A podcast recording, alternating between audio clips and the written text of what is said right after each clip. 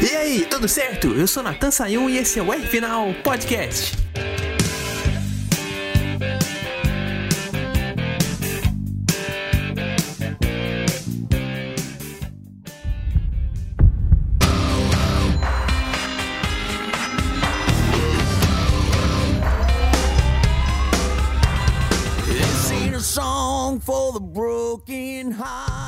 Na moral, essa pré-temporada da Fórmula 1 pra mim no Bahrein ficou parecendo um, um treino livre, um mais longo, sabe? Aquele treino 1 que acontece na sexta-feira e não tem quase nada, só algumas escapadas. Foi isso. A gente teve ali algumas escapadas na curva 10, aquela rodadinha do Oscar Piastri na mesma curva, e ali uma zebrinha que é o Guan e o Sendo mais rápido no segundo dia, o Bottas sendo o terceiro colocado no último dia, e é típico do que acontece no treino 1. A gente vê ali eh, as zebrinhas e vê os mais rápidos mandando um pouquinho de bala. O Max Verstappen fez isso. A Red Bull foi mais rápida num dia com ele, no terceiro dia foi mais rápido com o Sérgio Pérez. Então eh, esse treino realmente ficou com cara de treino livre mesmo. Não teve aquela partida forte, não, teve, não tiveram quebras é, significantes, na verdade, só teve um problema de câmbio do Bottas, ali o Drogovic também teve um problema no carro da Aston Martin, mas nada demais, assim, mais nada que chamasse atenção. Chegou até a dar sono, foi a pré-temporada que a mais tranquila que eu vi nos anos que eu acompanho a Fórmula 1. Das que eu me lembro, na verdade, foi a pré-temporada mais tranquila. Agora, falando de coisas que deram errado, acho que a única coisa que aconteceu assim foi, que me chamou a atenção, foi um treino de largada, porque a gente já viu em alguns treinos livres de sexta-feira, aqueles carros se juntando em algum lugar para treinar a largada e, ao- e partindo normalmente, assim, partindo devagar, mas dando aquela arrancadinha. E no segundo dia, a gente teve aquela coisa diferente de vários carros não arrancarem. O Hamilton e o Sainz ficaram presos ali no meio do pelotão. Aí eu tenho que perguntar pro meu engenheiro. Eu-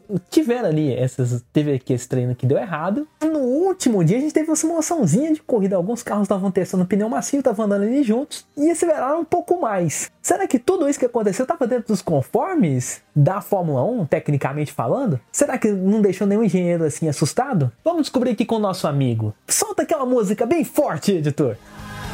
Opa, opa, não solta não, ele tá recebendo a família dele. O cara gravou o áudio cedo, tá com a família em casa, então a emoção da velocidade dele vai ter que ser um pouquinho menor. Vamos ouvir ele falando um pouco mais baixo, mas mesmo assim com a opinião importante que um especialista tem. Solta aí, editor Ricardo Arcuri. Olá, caríssimo Natan e amigos do podcast aí final. Natan, Mariana Becker foi cirúrgica numa coisa que ela falou. Estamos num ano não de revolução, mas num ano de evolução. É a segunda temporada desse novo regulamento técnico que a Fórmula 1 tem, tá? E como mudou muito ano passado, é natural que no segundo ano mude muito pouca coisa. Você evolua bastante as coisas que mudaram muito ano passado. E convenhamos, toda a parte estrutural, chassi, aerodinâmica do carro mudou muito em 2022. Então é natural que seja apenas uma evolução de lá para cá. E foi exatamente o que nós vimos durante os treinos de pré-temporada.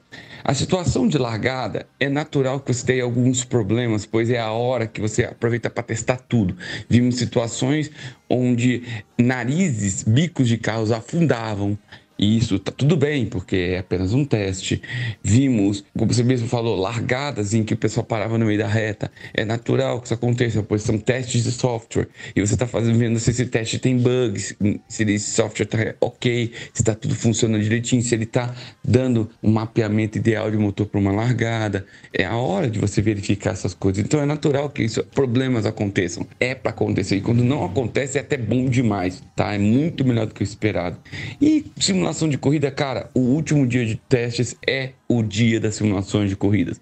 É o dia que o pessoal vai andar todo mundo junto, andando no ritmo mais devagar, no intuito de andar 300 km numa só tacada, entendeu? Para testar, sentir carro, sentir pneu.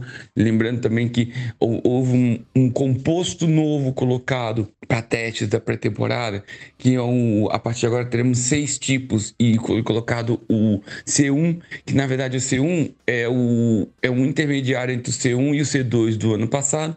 Sendo o C1 do ano passado, que é o mais duro, o C0, e termos C0, C1 e C2, sendo que o C1 é o intermediário do C0 e do C2, e o intuito deles é para que diminua um pouco a diferença entre os dois pneus, para que haja melhoria nas estratégias, pensando no restante da temporada. Lembrando que quando o C1, o mais duro, era disposto para corrida, poucos usavam, ninguém usava, tá? Então é, a ideia é melhorar um pouco essa parte de estratégia. Então tivemos várias coisas para fazer pequenos testes e nós vimos isso acontecendo no agora no, último dia nos, treinos, nos treinos de corrida. Ah, lembrando também que tivemos um C3 protótipo, né, um pneu intermediário protótipo é, para ser testado e, ter avaliação da PL para eventuais melhorias para daqui para frente, tá bom? A temporada começa agora dia 5 e eu, eu vejo os carros, na grande maioria, muito prontos para isso. Como eu falei, saímos da revolução para a evolução. Essa é a Natan, um grande abraço, uma boa semana a todos.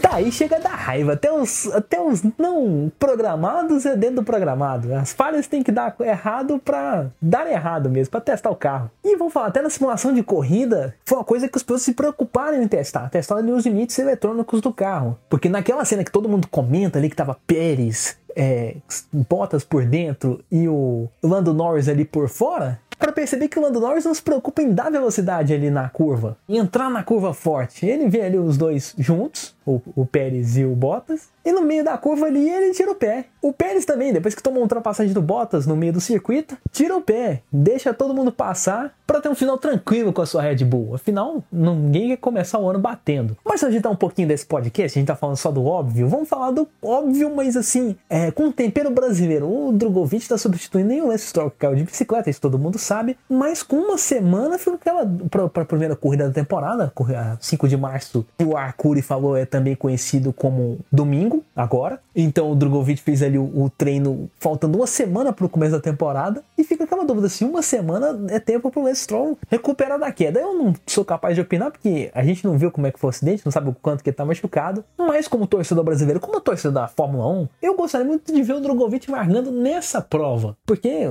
curou o merecimento que ele teve no caminho para a Fórmula 1. O cara foi campeão da Fórmula 2, merece pelo menos fazer uma largada de Fórmula 1. O Nick De Vries tá largando pela segunda vez, depois de ser campeão em 2019, largou só no ano passado. No ano passado foi a primeira largada dele na Fórmula 1. Ele foi, e foi substituindo o Alex Albon, que tava com apendicite. Não foi uma largada para valer. Agora que ele vai dar uma largada para valer como piloto titular. O Oscar Piastri esperou um ano para fazer a largada, a primeira largada dele na Fórmula 1. Começou lá em 2021, não, foi campeão em 2021 e agora que vai fazer a largada, a primeira largada dele na Fórmula 1 lá, em, agora, lá no Bahrein, agora em 2023. Então, para mim, é, é, é, mais do que justo ter três campeões de Fórmula 2 disputando ali a primeira corrida da temporada da Fórmula 1. Os caras que são da geração que ser campeão de Fórmula 2 não é garantia de você estar tá no grid da temporada seguinte. Infelizmente, por causa dos patrocínios, dinheiro, é, falta de vagas também. Agora tem poucas equipes no grid. Antes eu, a, a, gente lembra assim que na Fórmula 1, em 2010 já chegaram a largar 24 carros. Agora não tem mais. Em 2007, quando o Hamilton estreou na categoria, ali como campeão da GP2 da temporada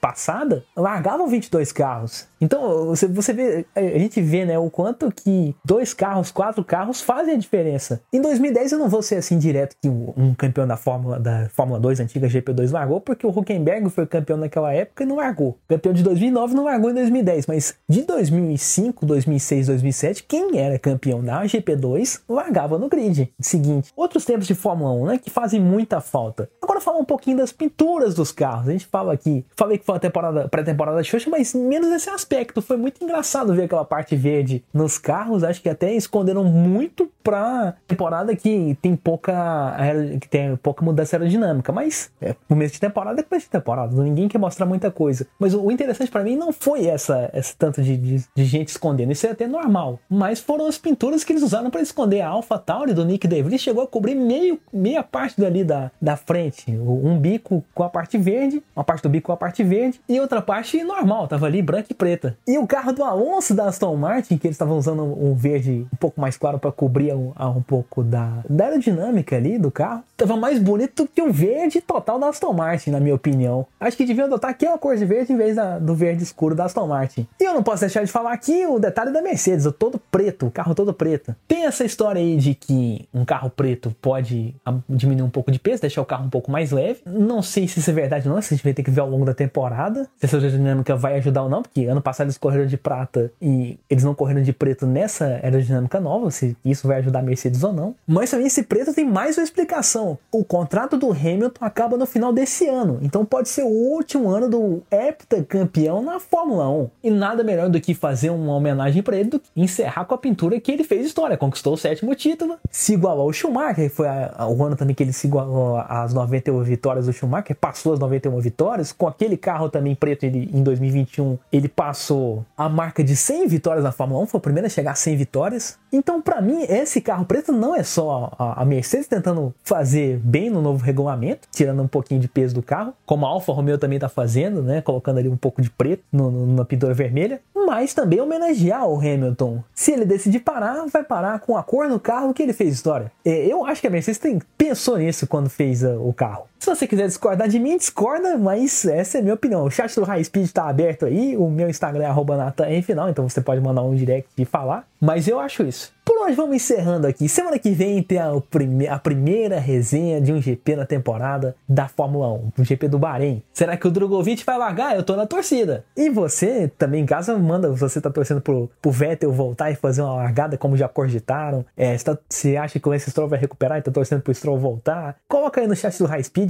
manda também um direct pra mim lá no arroba NatanRFinal, Natan com TH, Instagram. E fica ligado lá com o pessoal do, pessoal, do portal High Speed, que, é com, que reposta nosso podcast toda semana lá no Portal High Speed no Instagram, Portal High Speed aqui também no Spotify e High Speed TV no YouTube. Acessa lá e não perde nada, porque lá tem corridas ao vivo, tem lives e tem os vídeos que fazem durante a semana. Agora tem uma onda aí de shorts, vídeos curtos. Tem o Luiz Felipe Ramos, tem o Pedro Rodrigo, tem alguns meus também. Matheus Furlan também tá lá fazendo alguns vídeos curtinhos. Então fica ligado lá. Até a próxima e um grande abraço. Pera aí, um grande abraço ainda não. Tem que dar um parabéns especial pro nosso editor, o cara que tá completando aí três anos na frente do R Final, editando toda semana, de fevereiro até dezembro. Então fica aí o nosso parabéns pro Weaver Correia Grande homem, o cara carrega o R final nas costas. Se não fosse ele, eu não estaria falando aqui de automobilismo, desse jeito que a gente fala. O Arcuri não estaria fazendo as análises dele. O Luiz também não estaria com as reportagens. Então, é, e a gente não estaria com aquele tanto de convidados que a gente tem. A gente não, não teria a oportunidade de mostrar. Então fica um abraço para você, rapaz. Parabéns e um grande abraço para você e para todo mundo que acompanha o R Final. Até semana que vem.